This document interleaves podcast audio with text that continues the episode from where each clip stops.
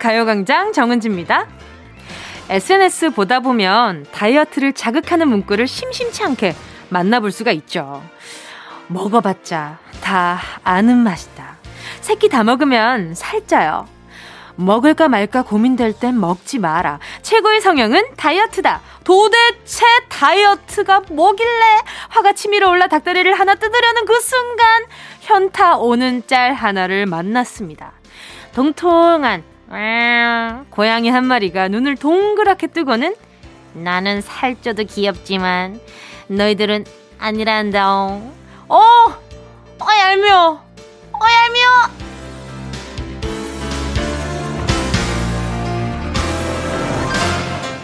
동물은 그렇잖아요. 짧고 뚱뚱하고 넓적하고 그럴수록 귀엽다고 사랑받잖아요. 그런데 우리는 왜 살 빼는데 시간을 보내고 고통을 참아가며 V라인이며 S라인을 만들려고 애써야 하는 걸까요? 여러분, 말이 살찌고 있어요. 지나친 다이어트는 건강에 해롭지만 지나친 폭식은 더 해롭습니다. 맛있는 거 꼭꼭 씹어서 적당히 천천히 드시고 소화 잘 시키세요. 알겠죠? 점심시간에 소화제, 점심시간에 잔소리꾼. 아, 잔소리 들으면 살이 빠지면 얼마나 좋을까요? 그럼 난 정말, 어머. 아무튼, 10월 23일 금요일 정은지의 가요광장입니다. 10월 23일 금요일 정은지의 가요광장 첫 곡을 해요. 박보람의 예뻐졌다 였습니다. 아, 피오 씨도 이런 말을 했대요. 기분이 식성이 되지 말자. 아, 기분이 태도가 되지 말자는 말의 가을 버전인가요? 우리는 왜 울적하고 화날 때 먹을 걸 찾게 될까요? 저도 기분에 따라서 이 식습관이 굉장히 많이 달라져요. 기분이 너무 좋다, 해피하다, 그러면 그냥 적당히 먹게 되거든요. 근데 뭔가 기분이 우울해, 기분이 너무 안 좋아, 아, 그러면 안 먹어요. 근데 뭔가 이게 좀 아, 식욕이 없는 그 시간이 조금 좀 오래 지나잖아요. 그럼 어느 순간, 어느 순간 이렇게 좀 많이 먹기 시작합니다. 뭔가 그런 식으로의 기분에 따라서 이렇게 식습관이 좀 달라지기도 하니까 또 몸 컨디션에 따라서 저는 졸리면 먹어요. 졸리면 그렇게 좀 이렇게 조절 안 하고 많이 먹더라고요. 이게 근데 사람이 뇌가 배고픈 거랑 피곤한 걸 좀 헷갈려 할 때가 있대요. 그래서 내가 너무 피곤해서 뭘 먹을 때가 아닌데 이 피곤한 걸 뭘 먹음으로써 해소하려는 뭔가 그런 게 있다고 하더라고요. 참 몸이라는 게 신기하죠, 그죠? 아무튼 뭐가 됐든 고양이는 부럽습니다. 예, 네, 갓나지도 부럽고요. 자, 0959님이요. 점심으로 삼겹살 굽는 나란 여자. 체력은 국력이다. 체력은 두 아들 키울 수 있는 능력이다. 정은지님 라디오 들으면서 화이팅 넘치는 오후 시작합니다. 아하, 감사합니다. 어, 점심으로 삼겹살을 굽다니 아주 노멀하시네요. 저희 어머니는 아침부터 대캐 삼겹살을 항상 구워서 밥이랑 싸주시곤 했답니다. 학교 가는데 아침부터 삼겹살 냄새가 나요. 근데 이제 어머니도 저도 참, 좀 속색였던 게 엄마가 이렇게 밥 먹고 학교 가 하면은 그렇게 안 먹어를 외칩니다. 그럼 엄마가 아이가 좋아하는 게 뭐가 있을까 생각했을 때 대패 삼겹살인 거지. 고기 제가 엄청난 육식주의자거든요. 채식주의자 아니고 육식주의자 아, 시죠 여러분? 엄마가 아침마다 대패 삼겹살을 굽습니다. 그러면 치익한 소리가 들려요. 그러면은 고 치익한 소리 눈을 뜹니다. 향기로운 고기 냄새를 맡으면서 마치 헨젤과 그레텔 따라가듯이 따라가요. 아, 무슨 냄새야? 그러면은 거기에다가 이제 엄마가 대패 삼겹살에 맛소금을 살짝 쳐가지고 그렇게 육즙이 가득한 그것을 갖다가 후추를 살짝 위에 얹어가지고 살살 솔솔 뿌리십니다. 거기에 밥을 싸요.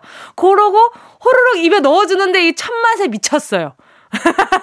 첫맛에 눈이 획가닥! 엄마, 나 밥 먹고 갈게요. 그럼 엄마가 엘리베이터 앞까지 먹여주시고, 뭔지 아시죠? 그, 꼭 준비하고 있으면 옆에서 한 입. 한입 이렇게 넣어주십니다. 아주 그냥 버르장머리가 나쁠 수 있는 아주 적절한 환경이었죠. 하지만 저희 어머니는 당근과 채찍, 가끔 못 모르고 입 벌렸는데 김치쌈이 들어올 때가 있거든요. 그럴 때 굉장한 배신감. 아시죠? 고기인 줄 알았는데 생김치가 들어옵니다. 아이, 엄마, 뭐야? 제 아기 때는 김치를 안 좋아했거든요. 지금은 너무 사랑하지만. 아무튼, 그렇게 우리 엄마가 밀당을 아는 여자였다는 점. 아, 삼겹살로 여기까지 왔네. 아유, 학교 등교 시간까지 나왔어요. 자, 0959님께 제가 제 추억의 김치 하나 보내드리도록 할게요. 4058님이요. 7살 유민이가 뭉디 라디오 광고 노래 다 따라 부르고 운동 DJ 사연에 하나하나 다 대답하고 정말 열심히 듣고 있어요. 유민아, 한번 불러주세요. 크크. 유민아! 어, 아, 뭐가 있을까? 우리, 우리 광고 중에 뭐가 있지? 아, 핏, 핏, 핏, 핏. 응, 그거야, 애기야! 유민아! 자, 아무튼, 우리 4058님께요. 제가 우리 아이에게 좋은 영양제 하나 보내드릴게요. 잠시 후에 행운을 잡아라. 하나, 둘, 서희 기다리고 있습니다. 오늘도 여전히 10개의 숫자 속에 다양한 행운이 빼곡히 적혀 있거든요. 오늘 주인공은 누가 될지 기대해 보면서 정은지의 가요광장 광고 듣고 다시 만나요. 진짜가 나타났다 느낌이 좋아 진짜가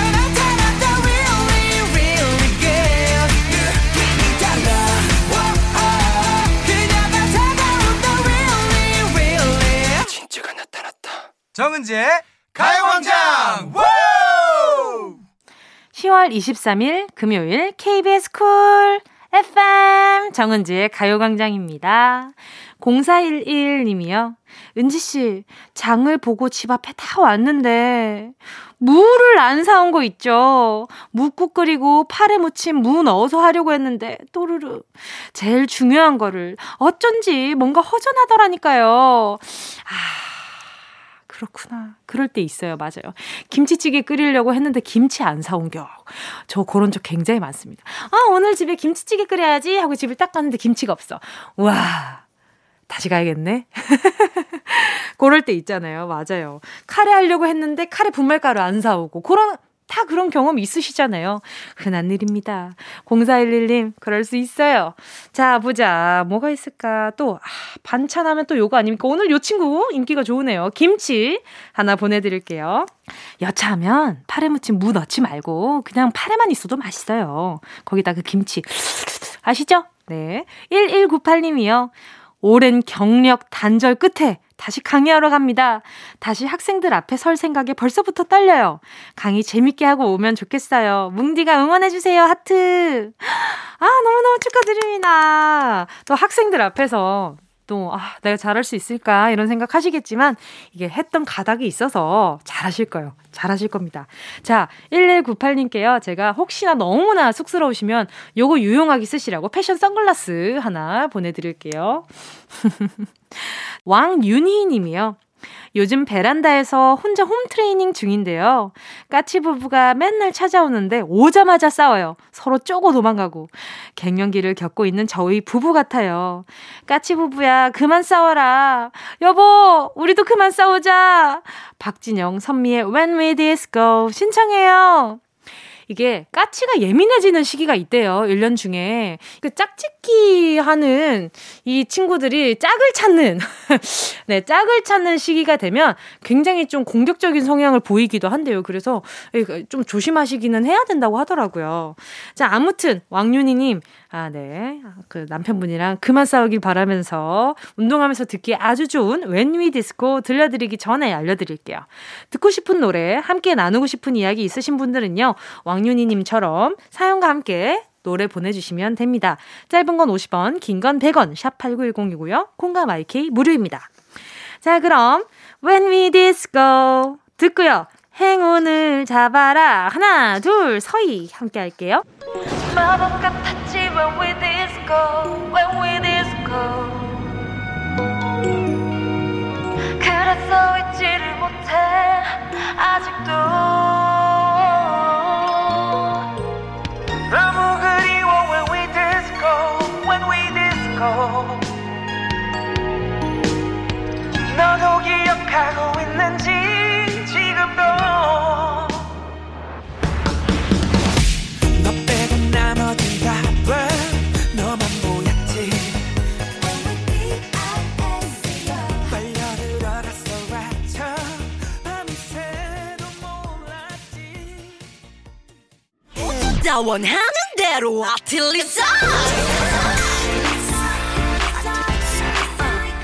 가요광장 가족들의 일상에 행운이 깃들길 바랍니다.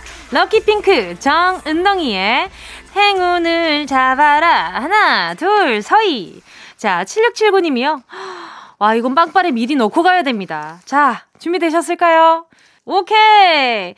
아파트 당첨됐어요! 결혼하고 16년 만에 처음으로 청약 넣어봤는데 당첨됐네요. 대출을 많이 받아야 하지만 그래도 내 집 마련의 꿈을 이룰 수 있을 것 같아서 기분이 좋아요. 하셨습니다. 이야 세상에나 마상에나 요즘 또 내 집 마련하는 게 정말 어려운 시기잖아요. 근데 또 이렇게 또 아파트가 당첨되셨다고 하니까 자 집에서 좋은 향기 나시라고 일단 행운은 가요광장 행운보다는 더 큰 행운을 잡으신 것 같아가지고 디퓨저 선물로 보내드릴게요. 5314님이요. 문디, 제 여동생을 남편 회사 후배랑 소개팅 시켜줬는데요. 알고 보니 저희 고향에서 여동생이 짝사랑하던 오빠였던 거 있죠? 완전 대박이에요. 벌써부터 운명 아닌가요? 잘 됐으면 좋겠어요. 와, 진짜로? 여동생을 남편 회사 후배랑 소개시켜줬는데 이미 여동생이 짝사랑하던 오빠인 거 아니에요. 세상에. 이제 오빠 마음에만 들면 되겠다. 그죠? 서로 마음만 잘 맞았으면 너무너무 어, 대박 커플이다. 5314님, 네, 여자, 여동생한테 드리라고 마스크팩 세트 선물로 보내드리도록 하겠습니다. 와, 너무 잘 됐다. 오, 세상 좁다니까, 정말.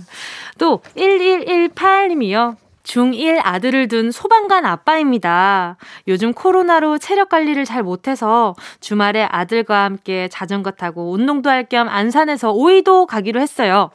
아들보다 못할 것 같아서 걱정이에요. 잘 타고 오라고 응원해주세요. 하셨는데, 자, 1118님과 전화 연결해볼게요. 자, 여보세요? 네, 안녕하세요. 안녕하세요. 반갑습니다. 네. 자기소개 좀 부탁드릴게요. 수원에서 근무하고 있는 어, 배정환입니다. 와, 반갑습니다. 아니, 지금 소방관 아빠라고 하셨는데 구조대에 계신 거예요? 아, 예전에는 구조대에 있었고요. 네. 지금은 화재 예방이라고 사무실에서 네. 예방 활동하는 사무직에 있습니다. 아, 그렇구나. 어떠세요? 이렇게 현장에 계시다가 또 이렇게 내근 부서로 이동하신 거잖아요. 네네네. 네, 어때요? 조금 약간 느낌이 다르시죠? 어, 이게 몰랐던 그 행정 업무나 이런 게 많이 있더라고요. 뭐 음. 뭐꼭 소방관들이 불을 끄는 것만이 아니라 그쵸. 다른 일도 있으니까요. 그러면은 예방이라고 아까 말씀을 하셨던 것 같은데 구체적으로 네네. 어떤 업무인지 여쭤봐도 될까요? 지금 말씀하신 대로 현장 소방관을 많이 생각하시는데 이렇게 또 네. 뒤에서 서포트해 주시는 소방관 분들이 계시다는 걸 많은 분들이 알면 좋을 것 같아서요. 아, 저희 뭐 그 불조심 예방이나 뭐 음. 포스터 활동이나 그런 뭐 콘텐츠를 개발한다던가 음. 아니면 화재 예방을 하는 불조심 뭐 강조의 달 이런 행사를 하는 그러한 부서입니다. 저도 학교 다닐 때 불조심 포스터 엄청 응모했었거든요. 네, 맞습니다. 맞죠? 그 아이들이 네네네. 참 아이들한테 특히나 중요하잖아요. 예방할 때 이런 게 중요해라고 알려 주시는 거. 예, 예, 맞습니다. 네, 다음 달에 아마 그것도 할 겁니다. 아, 그렇구나. 그러면 네. 지금 우리 배종환 님께서 어, 또 가을철 이렇게 또 환절기 때는 좀 더 건조해지니까 이럴 네. 때는 어떤 예방이 필요한지 좀 알려 주시면 좋을 것 같아요. 아, 일단은 뭐 겨울철이니까요. 난방기구 사용할 때 네. 사용을 주의해 주시고 음. 어 일단은 신고할 때 네. 119 신고를 많이 하시는데 불 났어요 빨리 오세요 이것만이 아니라 뭐 주소나 내용을 정확히 알려주시면 음. 저희가 빨리 신속하게 갈 수 있으니까 네. 그 신고하실 때 그런 내용들 알려주시면 될 것 같아요. 예를 들면은 뭐 가스에 가스불이라든지 아니면은 어느 위치에 어떤 식으로 불이 나게 됐는지에 대한 자세한 설명 말씀이죠. 그 설명에 따라서 출동하실 때 장비들이 달라지나요? 아, 예. 뭐 지하에 불이 나면 뭐 저희들 뭐 전문 용어 뭐 light line이나 뭐 이렇게 음. 불빛이 나는 걸 가져가고 또 뭐 가스가 뭐 새다 그러면 가스 감지기나 다른 음. 활동 장비를 가져가죠. 와 진짜 이렇게 신고해 주시는 역할을 그 신고해 주시는 분의 역할도 중요하니까 아 예 맞습니다. 네네 배종환님께서 그걸 또 알려주신 것 같습니다. 자 그러면 주말에 아들이랑 자전거 타러 가신다고 하셨잖아요. 네네. 아 아드님이 또 자전 또 운동 신경이 또 좋으신가 봐요, 그죠? 아 근데 아들은 자전거가 좋고요. 네. 저는 한 18년 18년 된 자전거여가지고 따라갔으면 네. 그렇게 모르겠습니다. 아 세상에. 아니 근데 이게 또 경쟁을 해가지고. 네. 만약에 이렇게 아빠 우리 내기 해보자. 아빠가 이기다 내가 이기다 한번 해보자 했을 때 누가 이길 것 같나요? 아 일단은 저가 어 어, 지면 안 되겠죠. 이, 이, 나이가 들어도 이게 결국에는 네, 아들이나 그렇죠. 아빠나 경쟁 의식은 똑같다는 네, 거죠. 네, 절대 질 수 없습니다. 아빠 나 한 번만 봐줘 이렇게 하면요? 아 절대 안 됩니다. 승부의 세계는 냉정하니까 그죠? 네. 뭐, 엄마가 또 무시하기 때문에 안 돼요. 아 엄마가 무시하세요? 네. 그러면 엄마까지 같이 하면 되겠다. 아, 자전거가 두 대밖에 없습니다. 아, 두 대밖에 없어요. 아, 안타깝게 됐습니다. 만약에 엄마 가 무시하신다. 그러면은 이제 우리 배정환 님과 아내분이 함께 대결을 해 가지고 코를 납작하게 네. 아주 알겠습니다. 알겠습니다. 자, 그러면 오늘의 행운 한번 뽑아볼까 합니다. 10개의 숫자 속에 여러 가지 상품이 있거든요. 자, 어떤 선물을 가져가실지 기대해보면서, 자, 마음의 숫자 하나만 골라주세요. 고르셨을까요?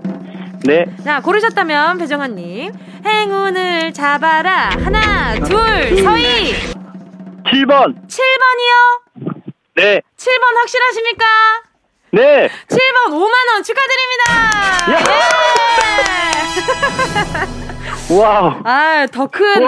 아, 더 큰 상품이 있었는데. 아니, 나 자전거 사는데 보태겠습니다. 아, 좋습니다. 자전거 대여료로 쓰시면 되겠다. 그죠? 자, 오늘 전화 연결 너무너무 반가웠습니다.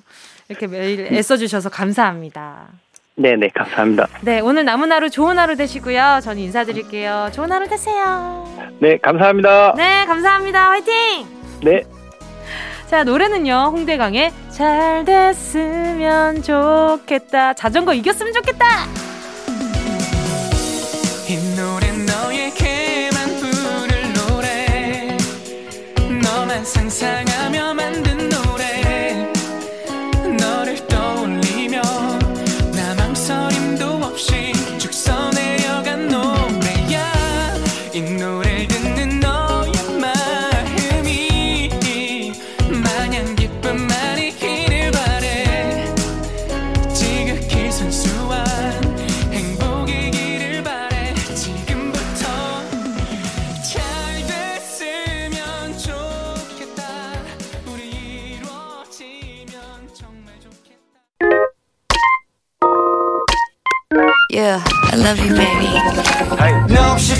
10분 한 소중한 이야기. 너단 영혼의 비타민 O 즐거운 에너지 참 재미있는 guarantee. 맘 맘대로 멜로디로 엄지짓게 elevate. 쌓이는 잡힌 반가움 한낮의 oasis. 채워져 한가득. 이리와 모두. 지금 당장 let me hit you. I know I love you baby. 정은지의 가요광장.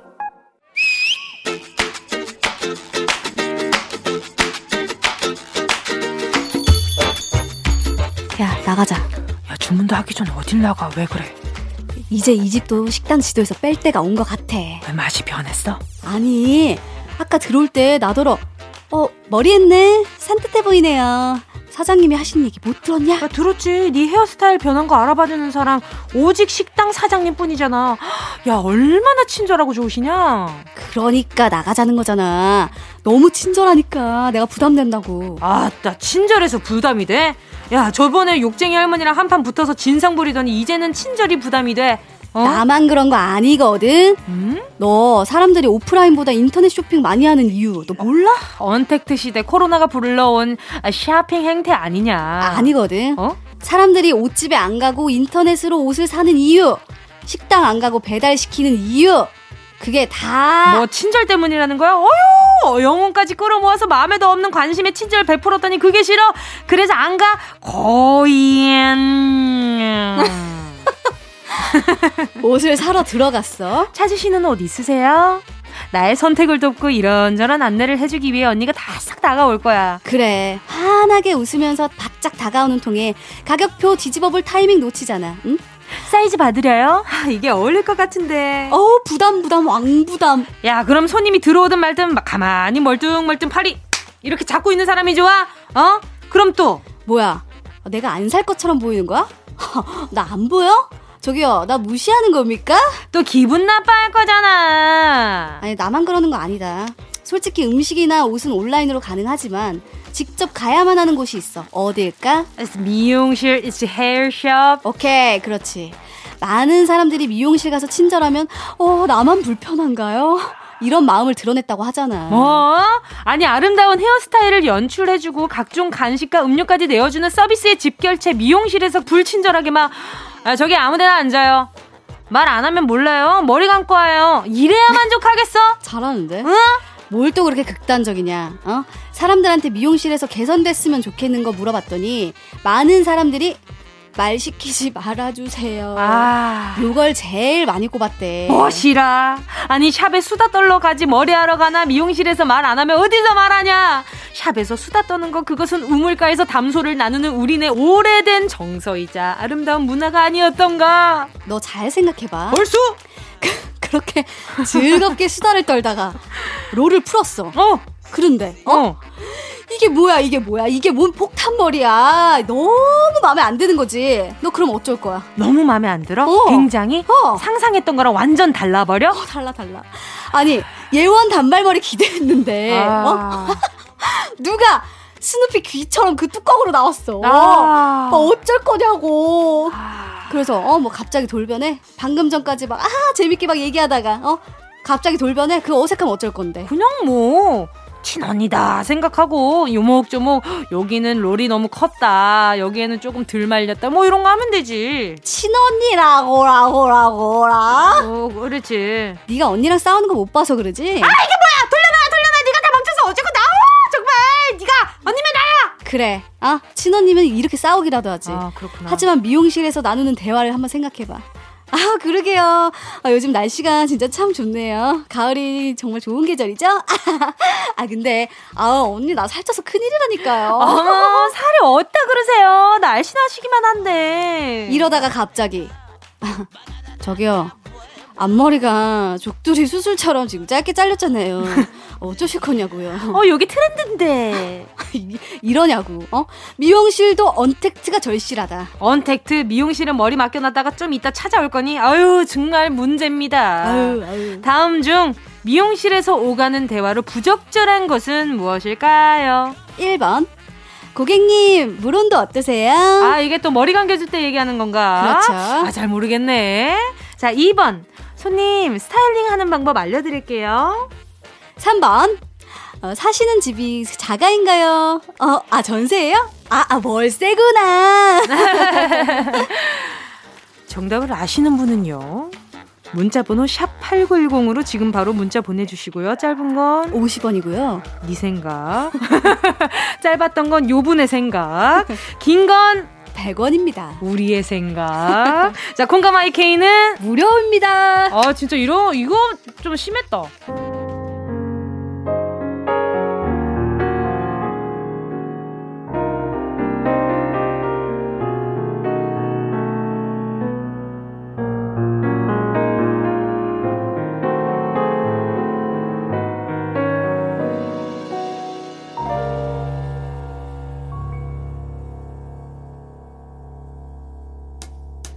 너에게 주고 싶은 세 가지.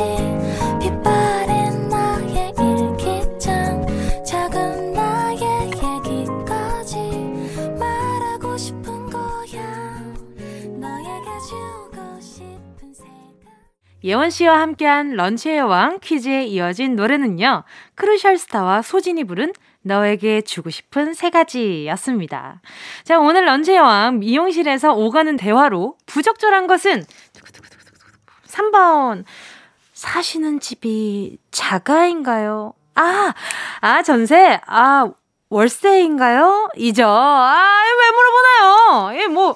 어, 이제 징글징글하네, 정말. 아무튼, 요런 거. 이게 진짜 친하고 요거 물어볼 사이가 아니라고 생각했을 때, 괜히 어, 사이 시간 뜬다고 요런 거 물어보지 마시고 차라리 그럴 시간에 좋아하는 색깔이 뭐세요를 물어보세요. 그게 조금 더 이득일 듯. 자, 정답 보내주신 분들 가운데 10분께 모바일 햄버거 세트 쿠폰 보내드릴게요. 가요광장 홈페이지 오늘자 선곡표에 당첨되신 분들 올려놓을 거니까요. 방송 끝나고 당첨 확인해보시고요. 바로 정보도 남겨주세요. 7942님이요. 친구 사이다, 친구 사이. 안녕하세요, 은지님. 매번 청취만 하다가 물어볼 게 있어서 문자 보내요. 웨딩 촬영을 앞두고 있는데 너무 떨리네요. 연습하긴 했는데 걱정이네요. 사진 잘 나와야 하는데 혹시 사진이 잘 나오는 꿀팁이 있을까요? 아, 이건 정말 보정을 잘 하시는 분이랑 촬영을 해야 됩니다. 이 사진이라는 게 어느 정도 사실감을 담아주긴 하지만, 근데 정말 왜곡되는 게 많아요. 생각보다 사진이, 야, 이게 네 얼굴이야. 라고 하지만, 정말 생각보다 실물이 사진보다 더 나을 때가 많아요. 그래서 이게 되게 평면적으로 나오잖아요. 우리는 살아있는 입체감이 있는 사람인데 그런데 요런 걸 좀 살려주실 만한 굉장한 이렇게 사진 작가 누님 보정은 굉장히 유려하신 분이 계세요. 그런 분에게 의뢰를 한다면 예, 그런 것도 있잖아요. 우리 학교 졸업할 때도 첫 민증 사진 할 때 어디가 보정이 괜찮냐 요런 걸 찾아보잖아요. 그런 것처럼 내 피부톤과 내 살결과 나의 어, shape을 찾아줄 만한 사진사 선생님 그리고 괜찮은 메이크업이 필요하죠. 일단 메이크업 너무 중요합니다. 이거 메이크업 빠지면 그래서 메이크업 헤어 사진이 작가님은 삼합이 좋아야 돼요. 진짜로.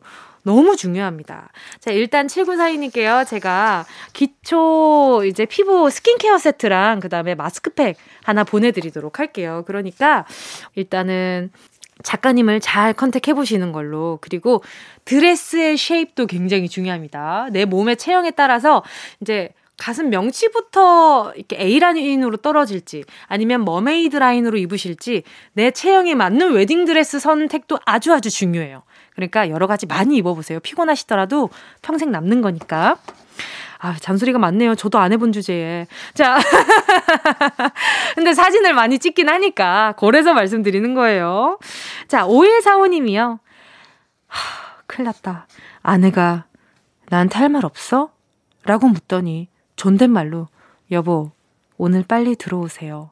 라고 하는데 너무 무서워요. 저 뭐 잘못한 거죠? 진짜 모르겠어요. 일단 미안하다고 할까요? 예.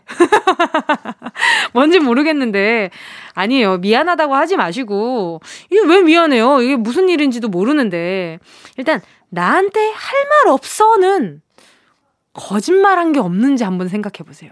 나한테 할 말 없어? 나한테 혹시 숨겨놓은 비상금 얘기할 거 없어?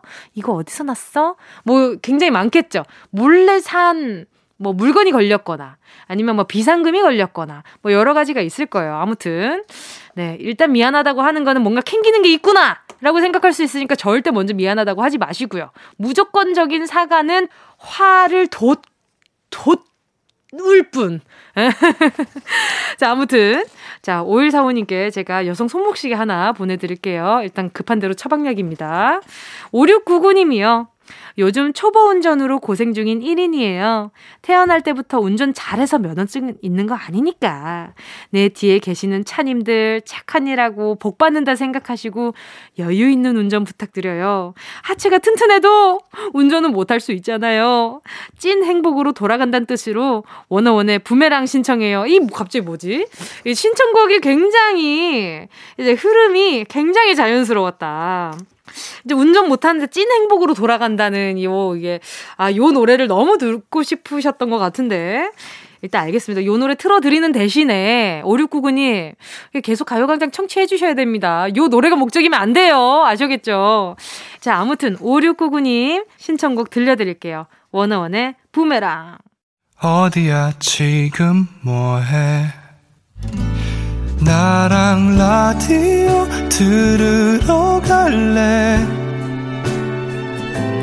나른한 점심에 잠깐이면 돼.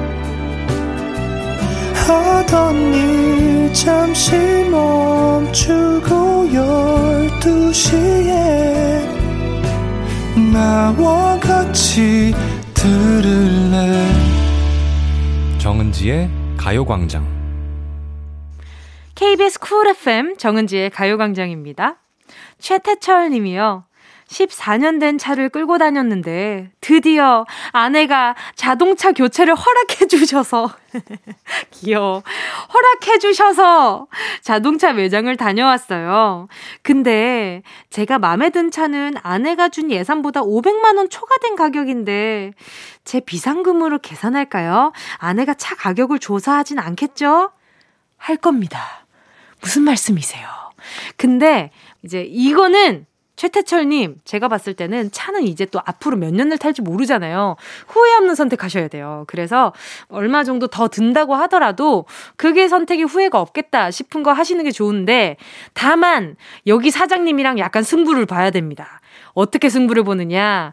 제가 요걸 구입할 건데 우리 와이프한테는 요게 매물이 요 정도로 올라왔다고 얘기를 해줘 해주세요를 하는 거죠. 그러면 오케이 nice deal 이렇게 돼야 되는 거예요. 그러면 이제 완벽. 하지만 아내분이 가요광장을 듣는다면 최태철 님이 남편분이신 아내분은 모른 척 해주시고요.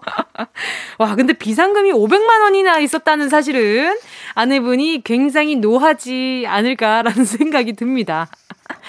나는 지금, 어? 100원, 500원이 아까워 가지고 이렇게 아끼고 있는데 당신은 지금 뒷주머니 500원, 500만 원이나 있었던 거야! 하실 수 있으니까. 아니면 아내분이 모른 척 하고 있을 수도 있어요. 자, 아무튼, 최태철 님, 네. 최 태철님, 제가 선물로다가, 아, 뭘 보내드리지 하다가, 디퓨저 하나 보내드리도록 하겠습니다. 최태철님.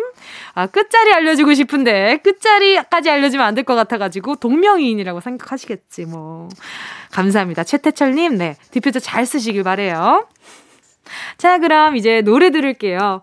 어, 최태철 님도 좋아하셨으면 좋겠다. 자, 인수정 님이요. 아, 너무 못됐나? 아니에요. 뭘 못돼요. 이 정도는 할 수 있죠. 그쵸, 최태철 님. 자, 인수정 님의 신청곡입니다.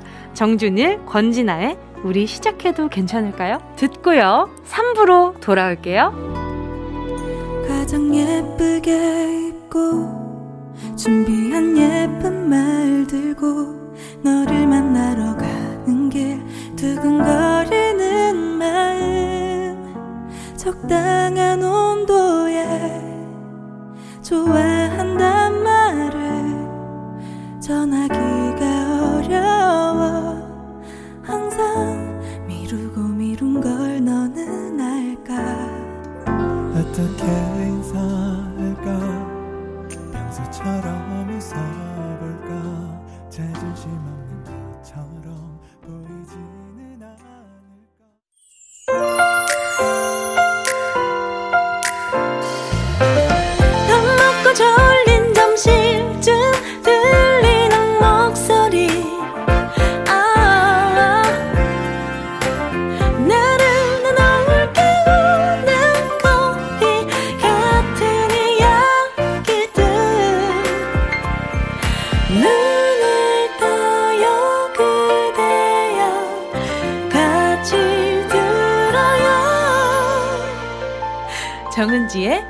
가요광장. 매일 12시부터 2시까지 KBS 쿨 FM 정은지의 가요광장 윤종신의 동네 한 바퀴 듣고 왔습니다. 오진아님의 신청곡이었거든요. 여행 떠나기 좋은 계절, 가을. 근데 시국이 시국인지라 그 마음 꾹꾹 눌러 담고 집콕하면서 동네를 휘휘 둘러보는 게 일상이 되었네요. 오랫동안 살았던 동네인데 자꾸 보니까 정감 가요 하셨어요. 자, 또 이 노래 들으시면서 동네 한 바퀴 하셨는지 모르겠는데 아무튼 좋은 노래 또 덕분에 들었습니다. 오진아님께 햄버거 세트까지 선물로 보내드릴게요. 잠시 후에는요, 딕펑스의 메인 보컬 김태연 씨와 금금탱 함께 달려보겠습니다. 먼저 광고부터 듣고요. 이 라디오 그냥 듣기나 깜짝마요 18910 대목원 50원 긴건 100원이고요 잠기 위에 무릎을 베고 누워서 KBS KBS 같이 들어볼까요 가요광장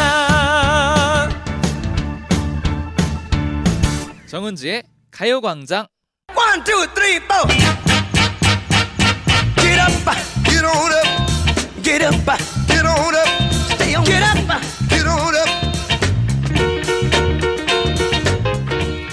K-팝은 이곳에 모두 모여 있다. KBS 아카이브를 탈탈 털어 감성 무한질주 탱크 같은 노래들로 골라봤습니다. 가요광장 피셜 뮤직 차트 쇼 금요일 금요일에 뮤직, 뮤직 탱.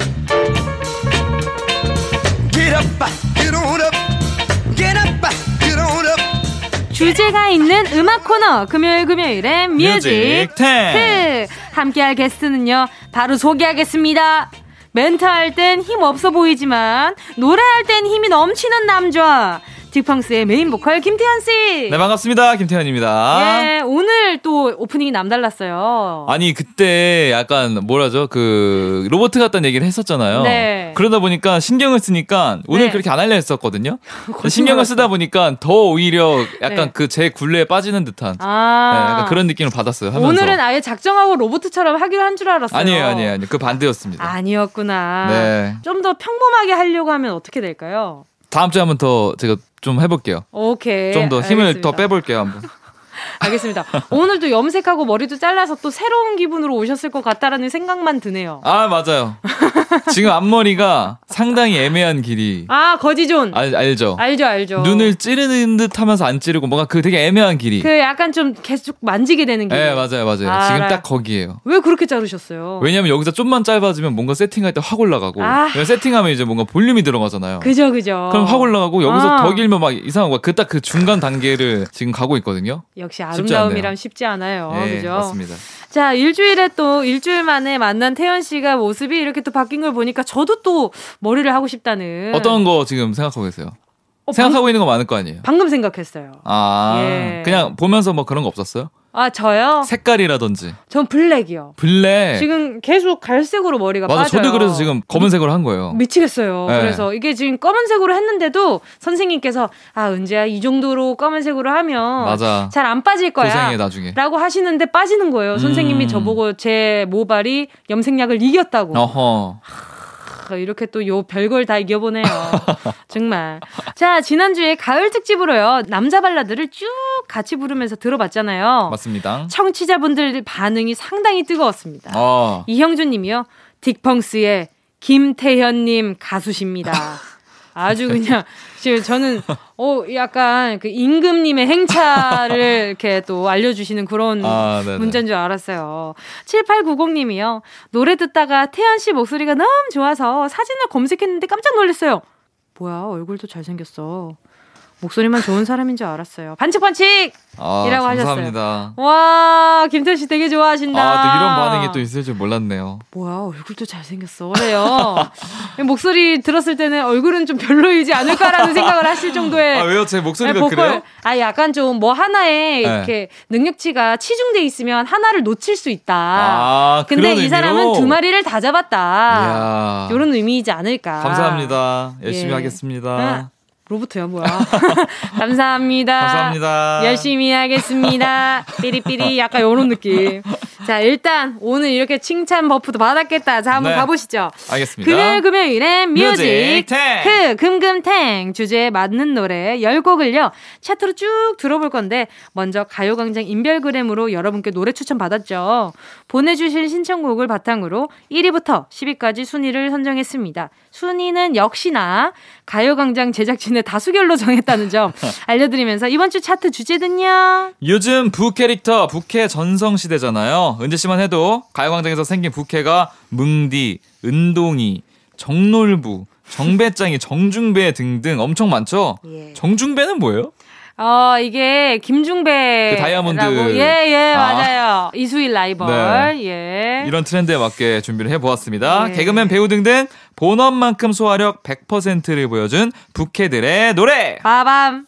부캐들의 노래 어떤 분들의 노래일지 기대해 보면서요. 바로 10위 발표하겠습니다. 12곡은 이겁니다. 배우 이성균 씨가 부른 바다 여행. 우와. 아주 먼 어느 날 이 노래 아세요? 오, 계속 불러줘 봐요.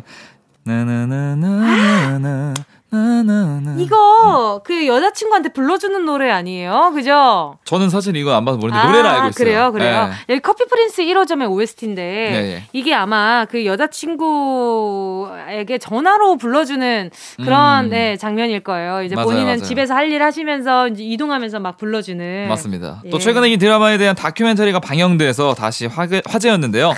원래 작품에서는 이 노래가 준비되어 있던 게 아니라 동요 노을을 락 버전으로 부르는 거였는데 이승균 씨가 작품을 보고 작곡가에게 부탁해 만든 노래라고 합니다.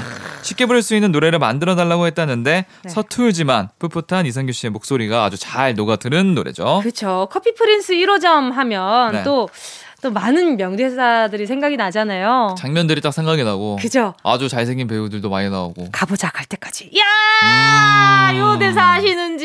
네네네.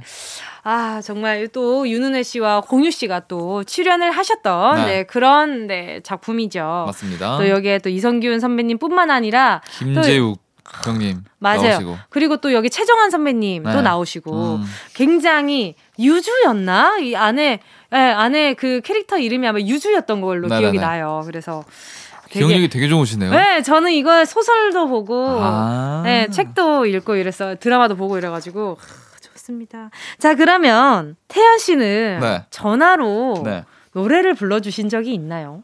많이 했던 것 같은데 노래 불러달라는 친구들이 있어요. 아, 근데 이게 너무 약간 그런 건 있어요. 예. 하면서 오글거리는 거. 아 그러면은 예전에 마음에 드는 여성분에게 네. 불러준 적 있어요? 저는 그게 아니라 진짜 옛날에 한번 이런 적이 있었는데 저는 화음을 맞춘 적 있어요. 막 노래로. 제가 옛날에 그 불후의 명곡에 나가는 거였는데 네. 정동아 선배님이랑 제가 고래사냥이라는 노래 같이 했는데 자 떠나자 너무 바쁘셔가지고 네네. 한 번도 합주를 못 한 거예요. 오. 화음을 맞췄는데 맞출 수가 없어요. 그래서 네. 새벽에 스케줄 끝나고 전화가 저한테 와가지고 자 지금부터 한번 해볼까요? 하면서 서로 자안 떠나 안 친한데? 예, 예, 예. 처음 전화했어요 그때. 아 진짜? 전화로 둘이서 밤에 노래 그렇게 불렀어요. 자떠 심지어 전화는 좀 딜레이가 있잖아요. 그니까요. 아 그때 생각이 아 이거 내가 누구한테 이렇게 열정적으로 노래를 전화로 불러본 적이 있었나 이 생각이 아~ 들었었어요 그때 당시 때. 언제 아, 나중에 하게 되는 또 이렇게 열정적으로 전화할 일 있으면 또 알려주세요.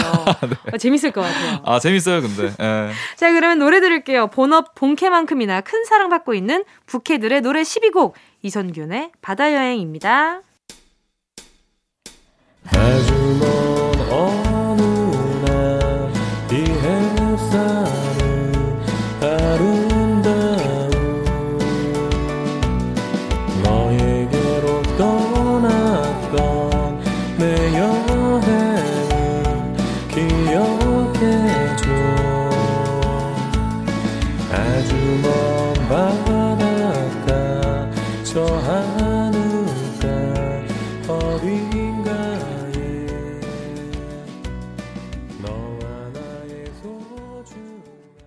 가요광장 피셜 뮤직 차트쇼 금금탱 오늘의 차트 주제는요.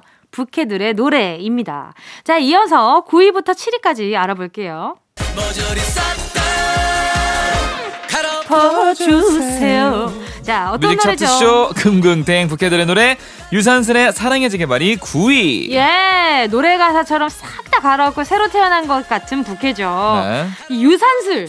와 너무 좀 찰떡이었잖아요. 그쵸? 맞아요. 너무 재밌었어요. 자 유산슬이라는 예명은 가수 진성 씨가 즉흥으로 지어주셨는데 네. 자 여기 또 비싸 보여야 된다고 아. 약간 좀 양장피 뭐 이런 류로다가 아. 굉장히 이렇게 뭐 이렇게 말씀을 하시다가 유산슬이 이렇게 딱 나왔는데 굉장히 좋아하셨던 기억이 나는 것 같아요. 붙죠. 네. 네. 만약에 네. 태연 씨가 트롯계 데뷔를 한다면. 네. 어, 예명을 어떤 걸로 하고 싶으신가요? 저는 약간 영어 느낌 좀 하고 싶어요. 아, 샥스핀. 아, 아니 아니. 사람 이름으로. 왜냐면 아. 지금 생각을 해보니까 트로트에 뭔가 영어 이름을 가지신 분이 없는 것 같아요. 아. 앤드류 이런 거 있잖아요. 아, 근데 어머니들이 앤드류 에, 어머니들이 어유 가브리엘 하기에는 좀 길지 않아요? 근데 뭔가 멋있잖아요. 느낌이 좀 약간 어. 다른 느낌으로. 아예. 그, 그런가? 잘 어울릴 것 같아요. 저는 만약에 하면 어떤 게 어울릴 것 같아요? 은지 씨요? 네. 은지 씨는 아예 좀 복덕이 약간 이런 느낌 있잖아요. 아, 복덕이. 네, 왠지 막 그런 왠지 요즘 구수한 집, 느낌. 집 시세를 좀 잘 알 것 같은 이름이다. 그죠? 그럼 이제 투자를 잘할 것 같은 아, 이름. 투자를 좀 잘할 투자의 기재 같은 이름. 이야. 아, 네. 복덕이. 네. 복덕이가 부릅니다. 사랑의 체계발 뭐 이런 거네. 맞아요, 맞아요.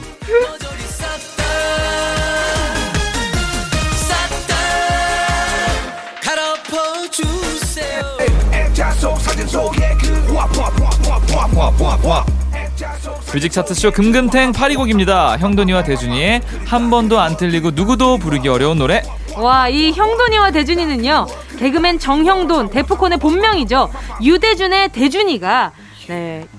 2012년 5월에 결성한 2인조 유닛인데요. 멤버로는 네. 가수 데프콘과 개그맨 정형돈이 있고요. 목표라는 음악은 철저하게 대중음악이라고 합니다. 맞아요. 여기 내용에 진짜 따라하기 너무 어려워요. 자, 진짜 힘들죠. 홍합 10번 해보세요. 시작. 홍합, 홍합, 홍합, 홍합, 홍합, 홍합. 이거 안 돼요, 이거. 홍합, 홍합, 홍합, 홍합, 홍합, 홍합, 홍합, 홍합, 홍합, 홍합, 홍합, 홍합, 홍합. 무한이네. 무한으로 되네. 와, 왕밤빵 가능하세요? 왕밤빵, 왕밤빵, 왕밤빵, 왕밤빵, 왕밤빵, 왕밤빵, 왕밤빵, 왕밤빵. 이거 연습한 어, 나 잘한다. 이거 연습한 적 있죠? 없어요. 왜냐면 제 주위에 이거 이 노래 전체를 다 외워가지고 연습하시는 분이 몇 분 계시거든요.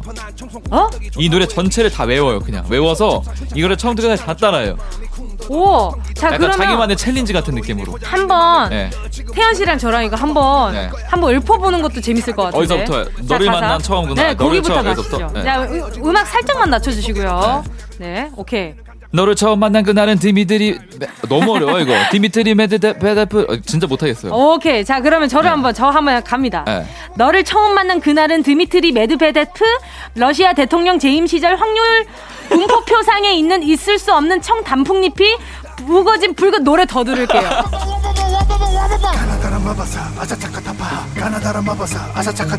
오디오 기러기 토마토 스리스 오디오 기러기 토마토 스리스 쿨하지 못해 미안해 이어서 금금탱 오늘의 주제 부캐들의 노래 7위 곡은요 UV의 쿨하지 못해 미안해 입니다 아하. 자 UV는 개그맨 유세윤 씨와 가주 가주 가수 뮤지 씨가 결성한 듀오인데요 듣고 있는 노래가 쿨하지 못해 미안해 요것이 데뷔곡이죠. 너무나 예. 임팩트가 있는 데뷔였어요. 아, 정말로. 진짜. 옷도 너무 그랬고 전체적인 컨셉이 너무 잘 맞아들었죠. 아 진짜로. 네, 그리고 또 이 노래는 미니홈피가 유행하던 10년 전 현실들을 반영한 가사가 정말로 매력적인데요. 쿨하지 못하다는 말 음. 다시 말하면 찌질하다고 표현할 수 있는데 음. 쿨하지 못하다. 아. 그럼 누구나 뭐 경험하겠죠? 아마도 그쵸, 그쵸. 은지 씨도 있었나요? 어, 이런 쿨하지 못한 경험들이? 아 쿨하지 못할 땐 너무 많죠. 맞아 너무 많아. 아 인생에 있어서 쿨하지 못할 때는 아. 너무 수두룩 빽빽합니다. 아 맞아요. 그렇지 않아요? 예를 들어서 뭐 이렇게 밥을 먹는데 음. 이렇게 밥을 사야 되나 눈치를 보는데 누가 결제할 때, 아, 나 쿨하지 못해. 나 쿨하게 카드 꺼냈어야 어, 되는데. 내가 갔었어야 되는데. 그러니까 아, 뭐 그런 것처럼. 맞아요. 그렇죠. 누가 내 이름을 모른다 그래도 쿨하게 지나치면 되는데 정은지예요. 이렇게 아시죠, 알려줄 아시죠? 때 쿨하지 못해 미안해. 근데 여기에 진짜 killing 파트가 그거야. 하비아에 헤어져 놓고 전화해서 미안해. 그러니까 하비아에 헤어져 놓고라는 표현이 그렇죠. 보통은 하비아에 헤어지죠. 네, 하지만 너무 웃긴 거죠. 네. 자 그러면 노래 끝까지 들을게요.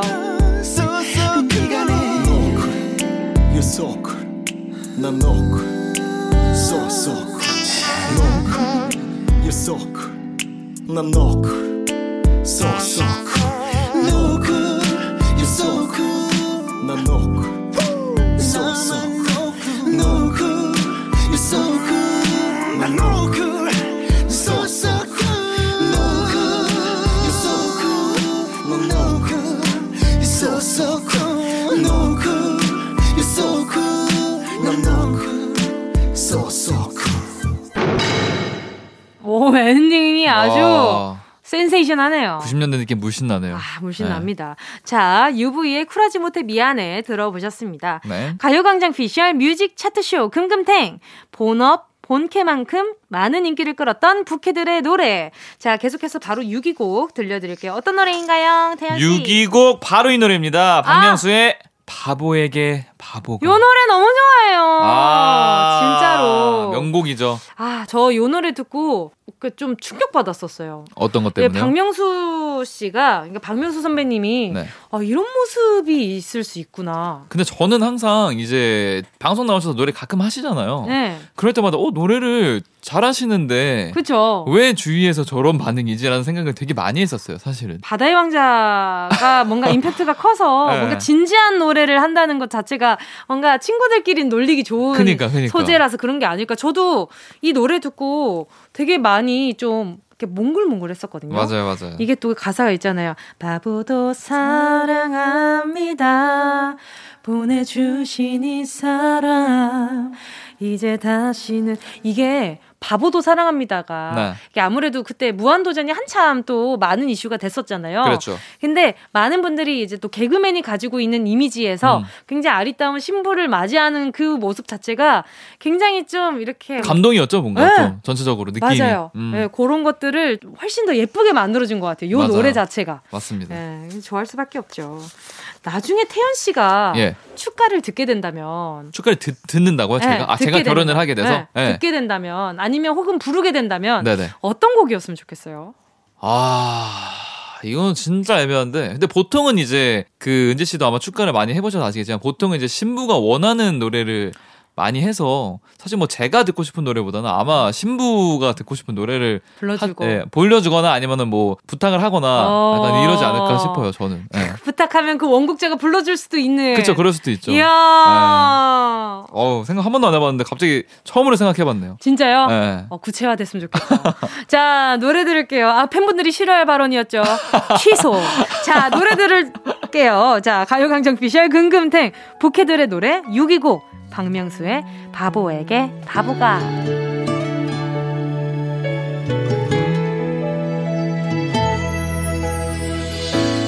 너무 걱정하지는 마. 보란 듯이 살아볼 거야. 후회는 사치일 뿐이야 다시 시작해볼게.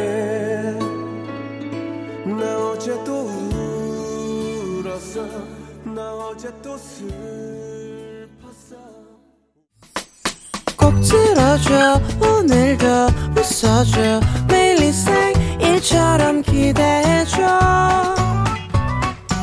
기분 좋게 힘나게 해줄게. 잊지 말고 내일 또 들러줘. 또 어딜 가게 오늘만 기다렸단 말이야. 정은지의 가요광장 KBS Cool FM 정은지의 가요광장, 가요광장 피셜 뮤직 차트쇼. 금요일 금요일엔 뮤직, 뮤직 개그맨, 배우 등등 본업만큼 가수라는 부캐를 찰떡으로 소화한 부캐들의 노래 함께 듣고 있습니다. 태연 씨 바로 5위 곡 발표해 주시죠. 5위 곡은요. 은지 씨가 많이 불렀을 것 같아요. 아, 바로 김아중의 마리아입니다. 마리아 아, 이건 숙소에서 부르다가 멤버들 complain 많이 받았어요. 그럴 것 같아요. 조용, 조용히 죄송합니다. 자, 이 노래는요, 영화 미녀는 괴로워의 OST인데요. 주인공인 어, 배우 김하중 씨가 가수로 데뷔하는 역할을 소화하면서 직접 노래를 불렀다고 합니다. 맞습니다. 미녀는 괴로워가 2006년 12월에 개봉이 됐는데 이 노래가 큰 사랑을 받아서 이듬해 2007년 상반, 상반기 노래방 최고 애창곡으로 꼽혔다고 합니다. 맞아요. 그리고, 지금도 많이 부르지 않나요? 맞아요. 음. 그리고 여기에 별이라는 곡이 있었어요. 어, 유미. 맞아요. 아, 이 곡. 아, 맞아, 맞아, 맞아. 제가 맞아, 팬들한테 알아, 알아. 불러준 적이 있는 곡이라서. 아, 진짜로? 그래서 여기에 또 나오는 곡들이 너무 명곡이 많은데 또 바다 씨가 이 음. 노래를 또 방송에서 부르면서 어, 키를 몇 키 더 올려서 부르셨거든요. 음. 그러면서 또 한참 또 이슈가 됐었던 맞습니다. 그런 곡입니다. 자 그러면 가요광장 피셜 금금탱 부캐들의 노래 5위 곡 김아중의 마리아 들을게요.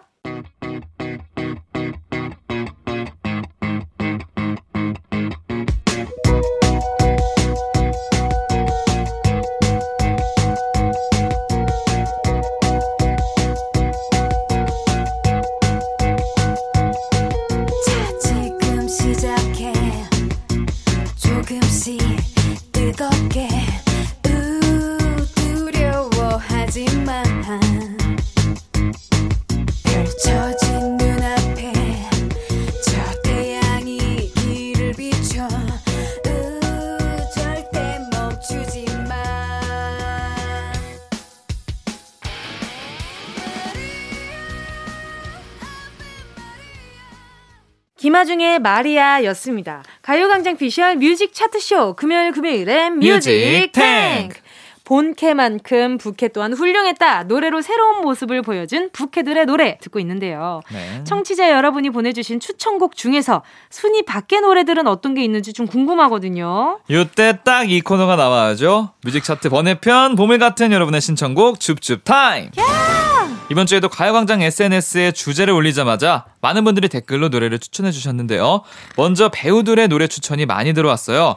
MS 땡땡땡님, 아~ 영화 과속 스캔들에서 배우 박보영 씨가 기타 치며 부른 아마도 그건이라는 노래 추천합니다. 아~ 이 노래에 반해서 영화를 세 번이나 봤거든요. 맞아요. 뒤에 가스펠 나오고 음. 이게 제 미니홈피 노래였어요. 아 진짜로? 맞아요. 아마도 그건 사랑이었을 그 거야. 희미하게 떠오르는 기억이 이렇게 아름다운 약간 제가 박보영 선배님 너무 좋아해가지고 맞아요. 가요광장 청취해 주신다고 하셨는데 아직까지도 음. 듣고 계신지 모르겠어요. 아, 오며 가면 들으시겠죠. 어, 오며 네. 가면 들으시려나. 네. 잘 듣고 계시죠? 저 지금 설레요. 음, 아무튼 그리고 또 늑대 소년 OST도 나의 왕자님 그 소파 위에서 불러주는 장면인데 음. 되게 이것도 감미로웠어요. 그리고 또 너의 결혼식 OST 영화죠. 네. 그다음에 드라마 오나의 귀신님 오나기에서도 음. 떠난다라는 곡을 부르셨대요. 어 많이 하셨구나. 아, 노래를 진짜 너무 예쁘게 잘하시니까. 네.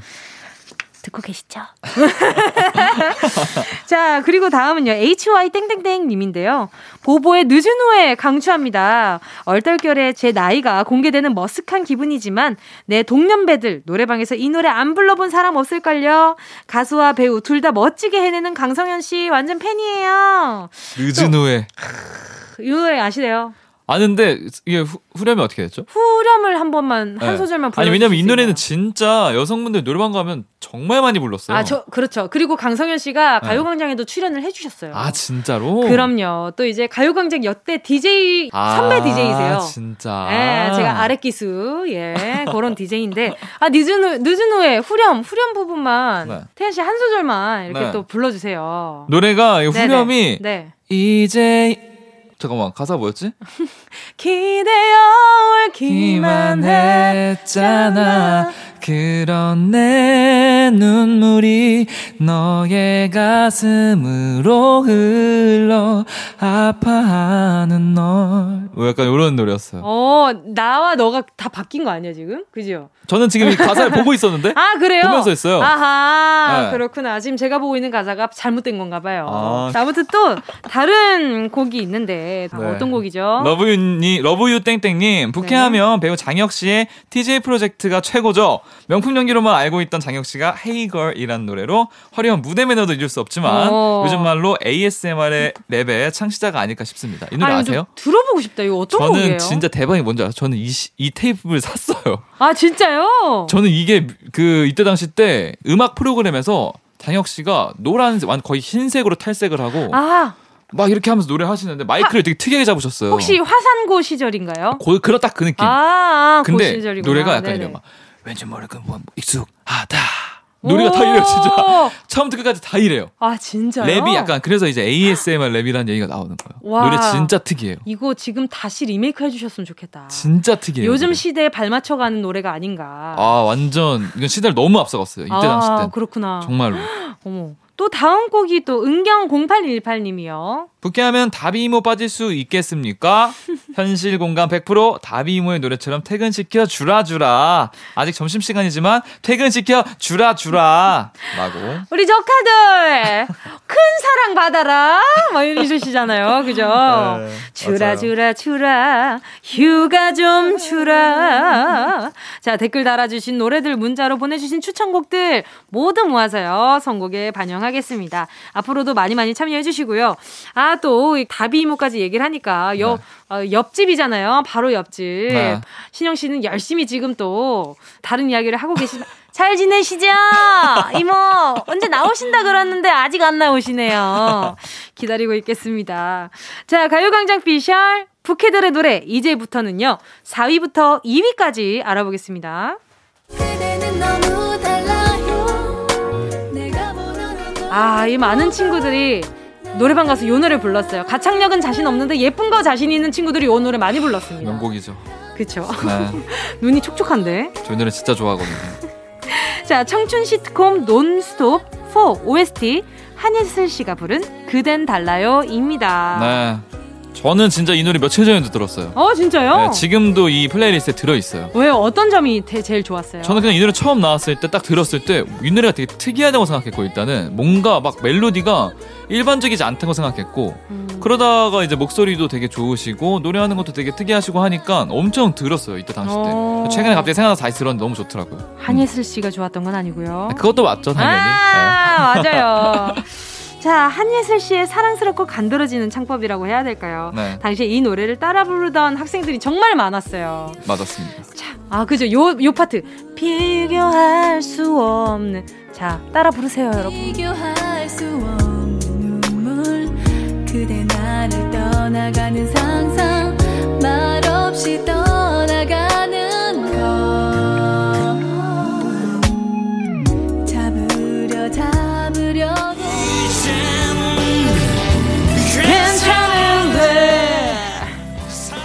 가요광장 금금탱 부캐들의 노래 배우 박중훈 씨가 부른 노래 비와 당신이 3위 아 이 노래도 진짜 명곡이죠 이 노래도 라디오스타의 OST죠 네. 주인공 최곤의 역할을 맡은 박중훈 씨가 부른 노래입니다. 음. 또 라디오스타라 그러니까 또 괜히 또 뭔가 정감이 가는 그런 맞아요. 제목이네요. 영화도 너무 재밌게 봤고 그리고 음. 저는 이제 이 노래를 노브레인 형님들이 네. 항상 이제 페스티벌 네. 마지막 무대에서 하시면서 이 노래를 한 번씩 해주세요. 왜냐면 여기 출연도 하셨고 아~ 이 노브레인 버전도 있거든요. 이거 하면 이제 사람들이 다 이 노래는 다 하니까 아~ 다 떼창을 하면서 부르는데 그때 이제 분위기가 진짜 좋고 그래서 저도 너무나도 잘 알고 있는 곡이죠. 강렬하기도 한데 감, 로맨틱하기도 하잖아요. 맞아요. 그죠. 네. 이 노래가 또 제가 또 타방송의 T사에 이제 어 신서유기 볼 때도 네. 강호동 선배님께서 그렇게 많이 부르시더라고요. 아, 이 노래를 이제 괜찮은데. 아 맞아 맞아 딱 그런 느낌이 있어요. 네, 그렇죠. 뭔가 네. 이렇게 카리스마 발라드 맞아요. 이런 느낌이 좀 있어가지고 자 노래 좀 더 들어볼게요.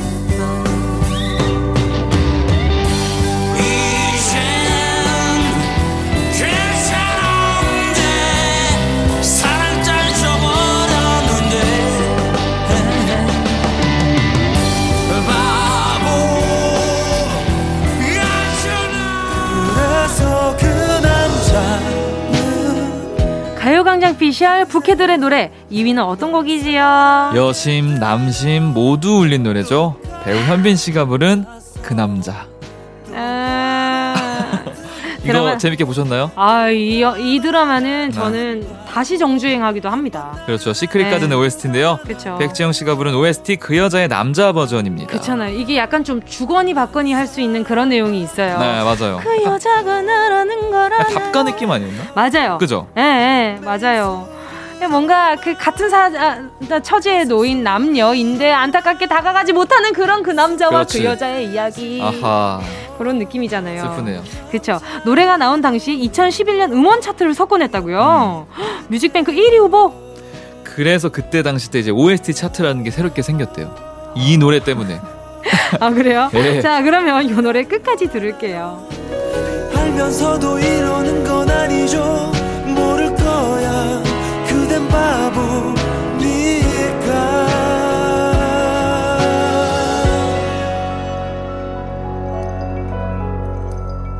얼마나 얼마나 더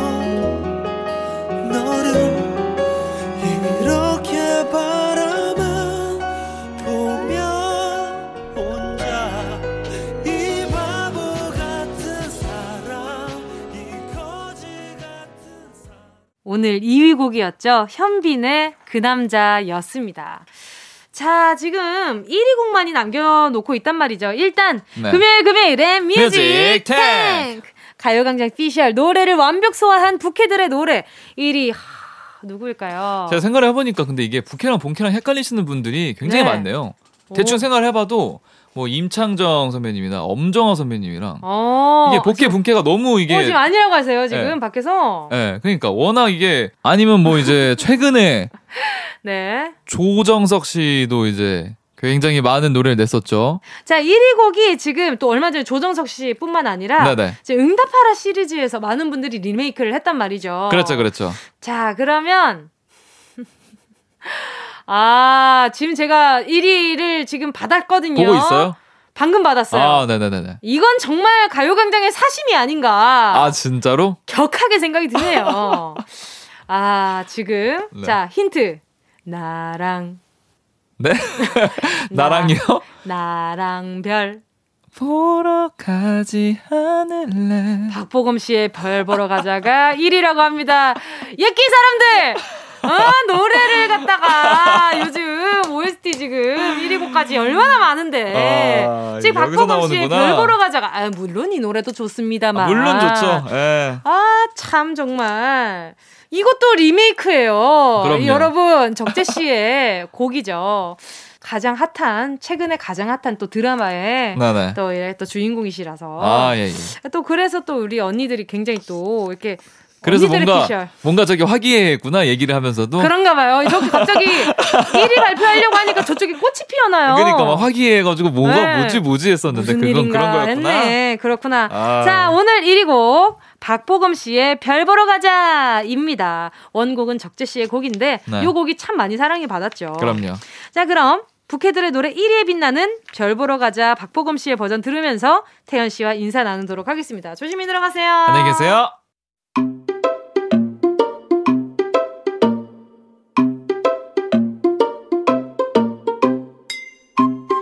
정은지의 가요광장에서 준비한 10월 선물입니다. 스마트 러닝머신 고고런에서 실내 사이클 주얼리 브랜드 골드팡에서 14K 로지 천연석 팔찌 수분지킴이 코스톡에서 톡톡 soothing aqua cream 탈모 혁신 하이포레스트에서 새싹 뿌리 care 샴푸 세트 손상모 care 전문 아키즈에서 클리닉 고데기 온 가족이 즐거운 웅진 플레이 도시에서 워터파크 and 온천 스파 이용권 전문 약사들이 만든 지엠팜에서 어린이 영양제 더 징크디 날마다 자극 없이 늘 이에서 각질 제거 peeling pad. 건강 상점에서 눈에 좋은 루테인 비타민 분말. 특허받은 척추 care foam roller 코어 다이어트에서 deep roller. 아시아 대표 fresh 버거 브랜드 모스버거에서 버거 세트 시식권. 아름다운 비주얼 아비주에서 뷰티 상품권 선화동 소머리 해장국에서 매운 실비김치 파워풀 X에서 박찬호 크림과 매디핑 세트 자연을 노래하는 라벨 0에서 쇼킹소 풋 버전 주식회사 홍진경에서 다시팩 세트 편안한 안경 클로떼에서 아이웨어 상품권 비건 인증 중성세제 라운 하제에서 2종 세제 세트 원터치로 간편하게 클리카에서 메이크업 브러쉬 세트 건강한 습관 칼로바이에서 라이프 프로틴 대한민국 양념치킨 처갓집에서 치킨 상품권을 드립니다. 다 가져가세요. 꼭! 꼭, 꼭, 꼭, 꼭. 10월 23일 금요일 정은지의 가요광장 오늘 끝곡으로요. 아, 또 요분 본캐가 아주 확실하신 분이죠. 딕펑스의 미모사 듣도록 하겠습니다. 오늘 정말 사심 담긴 부캐들의 노래 1위를 제가 정말 놀랐어요. 이게 1위 곡이라니. 다음부터 제가 관여를 할까봐요. 자, 아무튼 여러분, 내일 12시에 우리 다시 만날 거죠? 내일 봬요.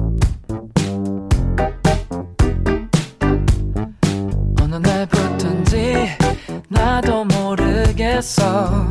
생각이 마구 뒤섞여버려. 문득 알게 됐을 때는 나도 모르는 이상한 꽃이 피어버렸어